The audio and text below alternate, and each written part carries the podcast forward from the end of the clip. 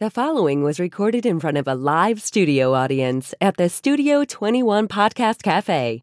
This is the United Podcast Network. It's the Cigar Authority After Show, and it's brought to you by Roma Craft Tobacco. Since 2010, Mike Rosales and Skip Martin have focused on the simple and time honored task of combining quality tobacco, experienced craftsmen, and the right amount of time to bring you cigars worthy of the legacy of the centuries of premium cigar craftsmen that came before them. Whether you are revisiting the anti prohibition era mindset of intemperance or getting in touch with your more primal side with a Cro Magnon and Neanderthal, you are sure to find a blend in the Roma Craft house of brands that fits the exact balance of flavor, strength, and body you are looking for in that moment. When you're finally able to take a short break from the world to relax and enjoy a cigar, the last thing you need is a complicated sales pitch.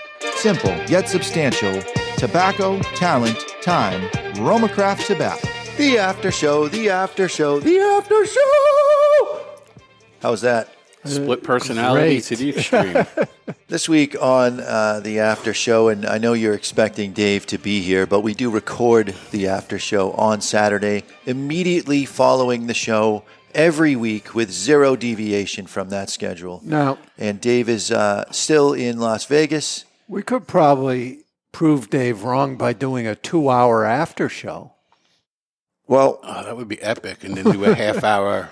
The topic the topic could go on that long. Really? Uh, Skip Martin took to social media this week uh, and has some things to say about um, manufacturers that are restricting the amount of cigars that rollers are making. Uh, and he also digs into the cost of cigars um, and the value uh, related to that. So I'm just going to jump right in and read the post, and we can certainly pause and discuss at any time if uh, someone has anything to say. I thought we weren't going to do reading this week. Let's talk about cigar making and this idea that capping a cigar maker's cigar production increases quality, Skip writes. I honestly, since I am honestly and sincerely interested in understanding how making something slower makes it worth more. More time was taken, more costs. You must pay more, okay? Then logical conclusion is that making it at normal speed makes it worth less. Haste makes waste, right? This implies that the things made at a faster pace cost less but have lower quality. Okay. I mean, this makes sense with something like barbecue or pre production curing of tobacco or aging cigars after production. Time translates into quality, and time is money. Value. Well, that's subjective. When it comes to making cigars, I mean the actual making of cigars, the pace to achieve quality is almost always a function of the skill of the rollers. Some can make 400 perfect cigars in a day, and some can't make 200 without making 10 that are unsmokable in the same period of time.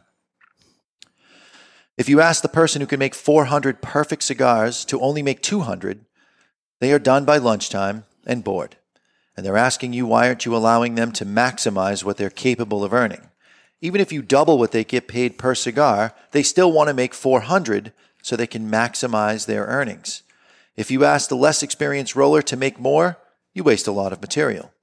If you ask them to take their time and focus on making each cigar perfect, it's possible that their follow rate drops. And if it does, ironically, you end up saving money despite the loss of productivity because the material costs more than the labor. The amount you save on lost material exceeds the amount you lost in productivity. Even the best rollers will cut corners and push to make more if you let them.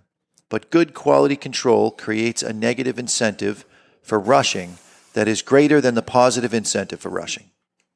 Factories that push 500 to 600 or more cigars per day per pair, even the less experienced ones, generally aren't concerned with perfection and aren't super selective when it comes to things like underfilled cigars, patches, ugly caps, and the other hallmarks of rushed work. But forcing a great pair to artificially hold their production to 200 on a normal, mold pressed Parejo cigar is a good way to have that pair looking for a job in another factory, even if you pay more per cigar. I'm going to pause there for discussion. All right. You have crib notes because I didn't listen to half of it. Um, I, I think the the premise. No, I got it. I'm you just got being it. A, I'm being a wise ass. All right. I guess there's nothing to argue with there, Yeah. but what what what is the point? Is he um, is he saying that some manufacturers are pushing a narrative that is inaccurate? I believe that that is the case, and that'll come a little more clear in the second half of his uh, open letter, if you will, to the Facebooks. Um, I mean, I, I think it's very clear that the quality of the roller is the biggest determination, right? If you've got somebody who's very good, and I know uh, Nick Perdomo, Everybody Drink, has some rollers that produce an insane number of Right. cigars. However, he is draw testing them all, so he's going to maintain the quality of that product. and at the same time, that roller who has that unbelievable skill to hit that 400, which 400 for a pair, that's a that's on the high end. I know there is there is some select pairs that can go a little higher, but mm-hmm. you typically see 300 and I have heard manufacturers say, okay, I know 300 is the sort of the benchmark to be able to turn cigars out, but we restrict our rollers down to 250 and ask them to take their time to make sure that it's better. And that always made sense to me until I read what Skip wrote. And then you have La Aurora, whose level nine rollers are only allowed, and they don't work in pairs. They do it all themselves. They're only allowed to roll 100 perforitos a day. Hmm. But granted, it's you know twenty dollars cigar. But That's a specific shape too. That's a highly skilled shape to be able to manipulate tobacco and be able to get it to burn and draw. And again, to Skip's point, if you let that roller to their own devices, they may try to turn 400 of those out. But how many do you lose? And how much do you lose in raw materials? And if something did pass inspection, when it gets to the consumer, how well do those rushed cigars burn? I, I think it doesn't make sense to pick some arbitrary limit for people, right? It should be based on what the results are. So if they're rolling, you know, 400 per day and there's a high defect rate on that, then for that particular pair, tell them cut it down to 300. And I would think the defects have to be at the beginning and at the end. Mm-hmm. You know, until you hit your rhythm in the beginning, and at the end, as fatigue sets in. right. Well, there was speaking of Perdomo, and you may all drink. Uh, there was the roller in the the main rolling room of the main factory, not the secondary building where they. St- when I went, they were building a facility to add more rollers. But in the main building, there was a dude in the front right, right in that head spot. Right there where the draw testing rooms were. Right, right. So the draw testing room is behind you to the left. Yeah. When you're in that room, all the way to the right, in the, mm-hmm. that front spot, if I'm not mistaken, that guy was just moving tobacco in a blistering rate. Right. and Nick had alluded to the fact that somebody that can play at that level, although you'd want them to continue making cigars for you, you actually want to promote that guy to management where he goes around and shares his expertise because now you can have a multiple if he can teach people the shortcuts that he's using or the Right. techniques he's using to be able to make the cigars faster and better that's the that's the answer because you can get that in a multiple hmm. I like that. I like it too. All right. I put it off long enough, Ed Sullivan. It's time to make beautiful music with Avo cigars. From moments worth remembering to stories worth telling and notes worth savoring. Avo Cigars. Pause. Lyrics of top charted songs. Can you guess the name of the song and the artist? From the wrong lyrics or even the right ones? Avo Cigars. I, I just couldn't risk you falling. I wasn't going to. I, I, why would you talk when there's still music? we know that the music play you get played out. So when you lower the music, that's when I would start Right. talking. Not oh, there's a pause. Right.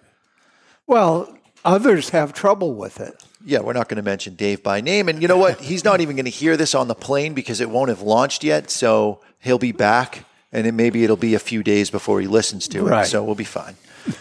we'll already be doing this segment again. Uh, each week, it'll be the player's turn to build up points. The contest will be 12 weeks long, and each player gets four chances to build up points. Are we still doing this one? We are, yeah, yeah. Uh, I'm playing Dave today, uh, so I'm going to say the misheard lyric, however I want. Didn't you have an easy one last week? Uh, that's what you say. Uh, You got another whoever's, layup? Yeah. whoever's turn it is will guess the misheard lyric, and this week is Barry. Uh, he has roughly 10 seconds to guess. If he guesses the band, he gets two points uh, at the end of the 10 second, or within the 10 second time limit. If he guesses the artist, he gets two points for a total of four if he gets both. Uh, again, same 10 second time limit. I'm, I'm going to say it again if he doesn't have it, and this time using the correct lyrics Need a train wreck and he gets effect. one point. And uh, just guessing the song at that point gets one point if he gets the with the regular lyrics. Barry, here's a clue. So Michael Jackson. Crazy Train by Ozzy Osbourne. All right. The misheard lyric this week is Ain't nothing that a hundred men on Mars could ever do. Ain't nothing that a hundred men on Mars I could know. ever do. Africa by Toto. I don't know. you fucking nailed it. Really? Yeah. wow.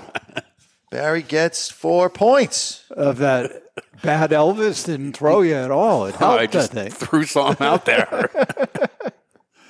All right. Wow. Moving along.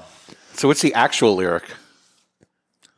Uh, There's Million or nothing more men that a hundred men or more could ever do. I don't know how you get Mars out of more, but No. I, I honestly and truly sometimes think that Dave just writes down the lyrics of songs that he knows Yeah. and then changes words to other words. Right. They're not commonly misheard No. lyrics. They're just Dave made this shit up. Right. Cool whip in her hair. Right. That's not a thing. No. All right, moving along with uh, with Skip's writings. In most factories, the piecework amount paid to produce a given cigar is based on the level of difficulty. How hard is this shape? Is this wrapper hard to work with? Are there special bunching requirements? Is the cigar finished in a special manner? The more difficult projects are generally given to the more skilled and experienced workers, so they make more by applying that skill to a more complicated task. However, they still work to maximize their production and earnings by producing the highest number of cigars they can produce within the quality guidelines in the day. In short, while limiting the terraria or the pair's assignment for the day may increase the time it takes to make certain number of cig- a certain number of cigars, How do you spell Terraria? Terraria? Mm-hmm. T A R E A. All right. I thought he was trying to say terroir, terroir, or whatever. Yeah. He wasn't. Okay. Never heard that word before. So Assignments for the day may increase the time it takes to make a certain number of cigars, and it is a way to limit quality issues. It really doesn't increase the overall cost to make the cigar. So I don't understand the claim that constraining production is a justification for higher price. It didn't make the cigar more expensive to make, and if you have a good quality control standard or system, it doesn't really affect the objective quality of the finished product. Maybe someone smarter than me can explain this common marketing trope and how I just don't get it. But until then, here's the deal. I always strive to make the best cigar that we can possibly make. I don't need to tell you it was made without compromise. That's a dig. Eh, Or to explain what we did on any made sin particular. compromiso.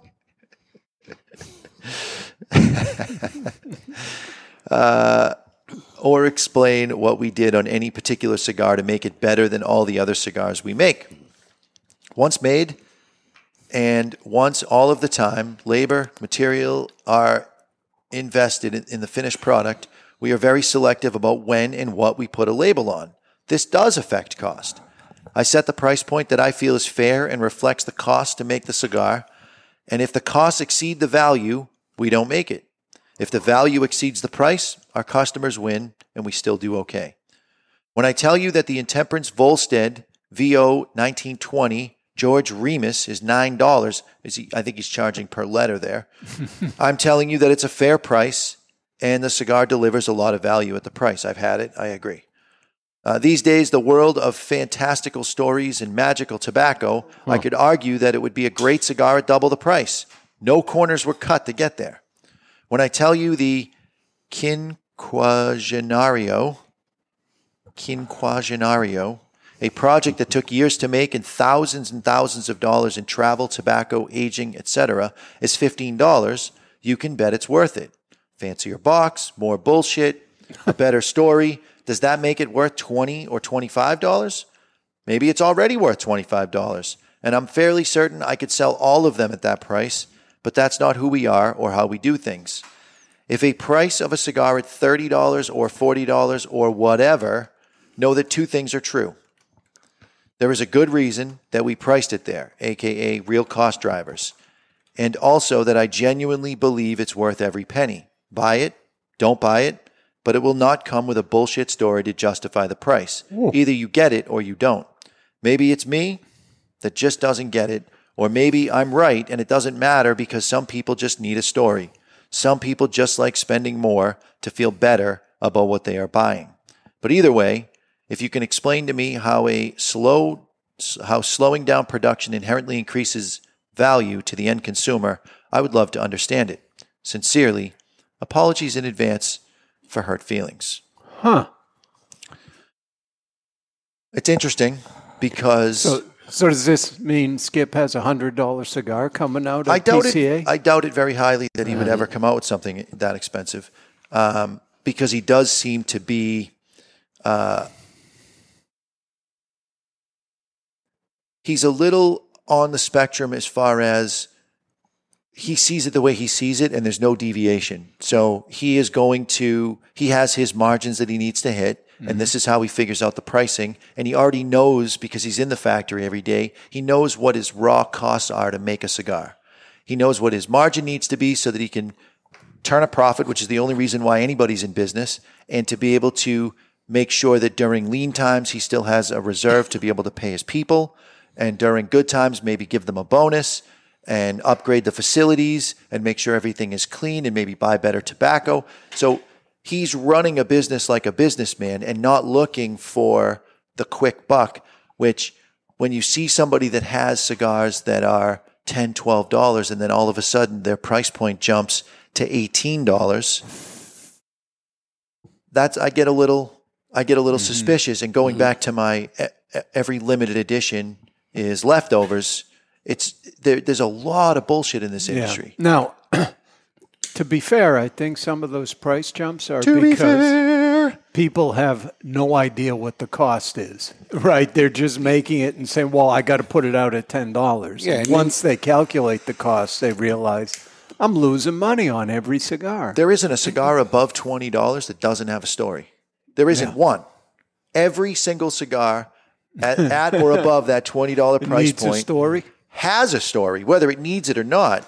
When we get pitched a cigar, we get pitched the story of the cigar. Mm-hmm. And now, how good is the storyteller? Because that's how likely we are to take it on. Because if the story's really good, I know myself, I work the floor, I can retell that story. Mm-hmm. And if it's interesting and I do a good job of retelling it, the consumer's going to buy it. Now, it's up to the cigar at that point. Hmm. I'm not going to tell a great story about a shitty $20 cigar. No. So now I have to have smoked it and I have to believe that I would spend my money on that $20 cigar for the occasion that I'm saying to the customer. Well, Here's my view.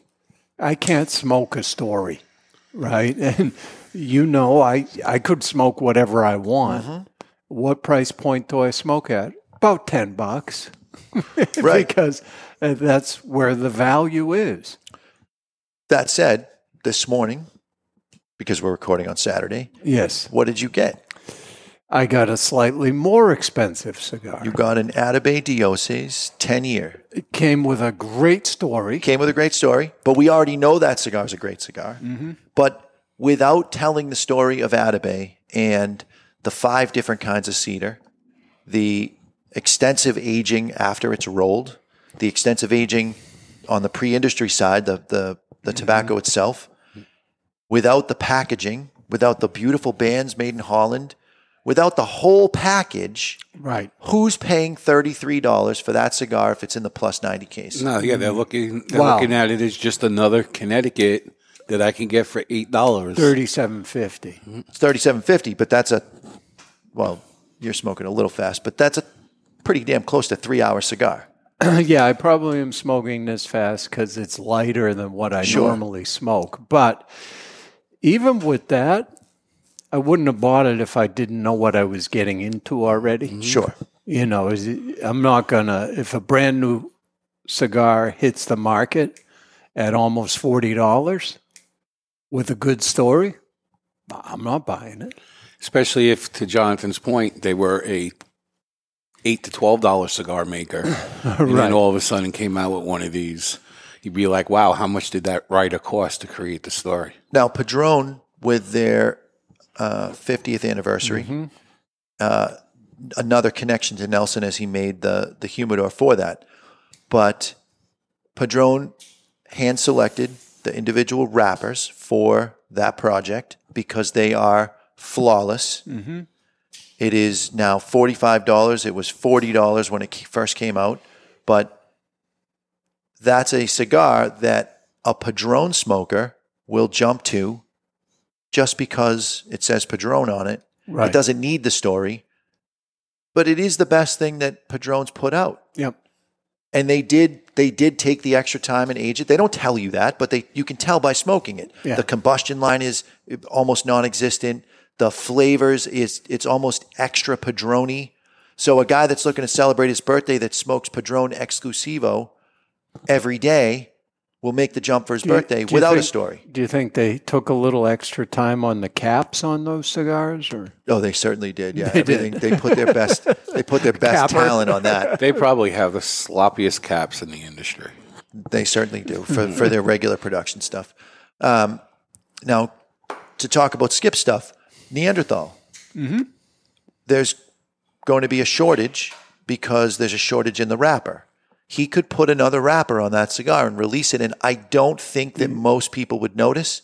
But he's going to stick to his guns and say, "This is the cigar that I do." the Cro-Magnon? Yeah, it's The, uh, Cro-Magnon is it Crow? I'm yeah. sorry. I'm yeah, sorry. Neanderthal There's is, certain, yeah. is the San Andreas, and the Cro-Magnon is the broadleaf.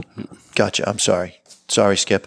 I got that confused. So the the Cro-Magnon is going to be a little limited for a Yeah. little while until he can source the wrapper. He could just put another wrapper on there that's the same hue, mm-hmm. and I don't think most people would know the difference. But he's going to stick to his guns and say, "This is what's going on, everybody.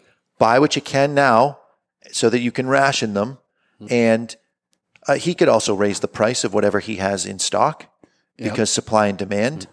Like all the car dealerships charging five thousand dollars over the, the list price, and they're getting it. But I think the cigar industry has quite the memory, and I think that Skip's playing it right. Yeah. Not co- not following the industry and going with all these very expensive cigars. He's putting out a very good product at a very reasonable price. And if anybody is going to lose in the exchange, he takes the L, not force the L on the consumer, mm-hmm. Which is admirable. I think the Cro-Magnon order that we just got right after our events with him, he said would be the last ones we get this year. So if you like that cigar, grab him now because Yeah. you probably won't see him again until Who knows? first quarter next year at the earliest. Right. Because he's got to he's got to buy the tobacco. He's got to work the tobacco. There's there's an awful lot that goes on. All right. Well, next week on the regular show, we've got uh, Dave returning from the trade show, and uh, I want to know. I want to know what he ate. Me too. Uh, yeah, I want to know what he ate, but I, I want to know what his um, long shot was. What did he say to. Ed Santa Maria? We're taking this. I'm using my one. Yeah. And I want to know what Ed Santa Maria said. I'm using my one on. I have an idea about Ed Santa Maria. Uh, I think it. I think that it's going to be in the Big Sky portfolio. That's where he. I just have heard him talking about a little bit, so I think that's the direction he's going. I have no idea about Dave where he's going. Well, Dave used his on the first day at the first booth last year. Right. So we'll see what happens there. Uh, stick the lid in your mouth. You might like it. The views and opinions expressed by the hosts, guests, or callers of this program do not necessarily reflect the opinions of the Studio 21 Podcast Cafe, the United Podcast Network, its partners, or affiliates.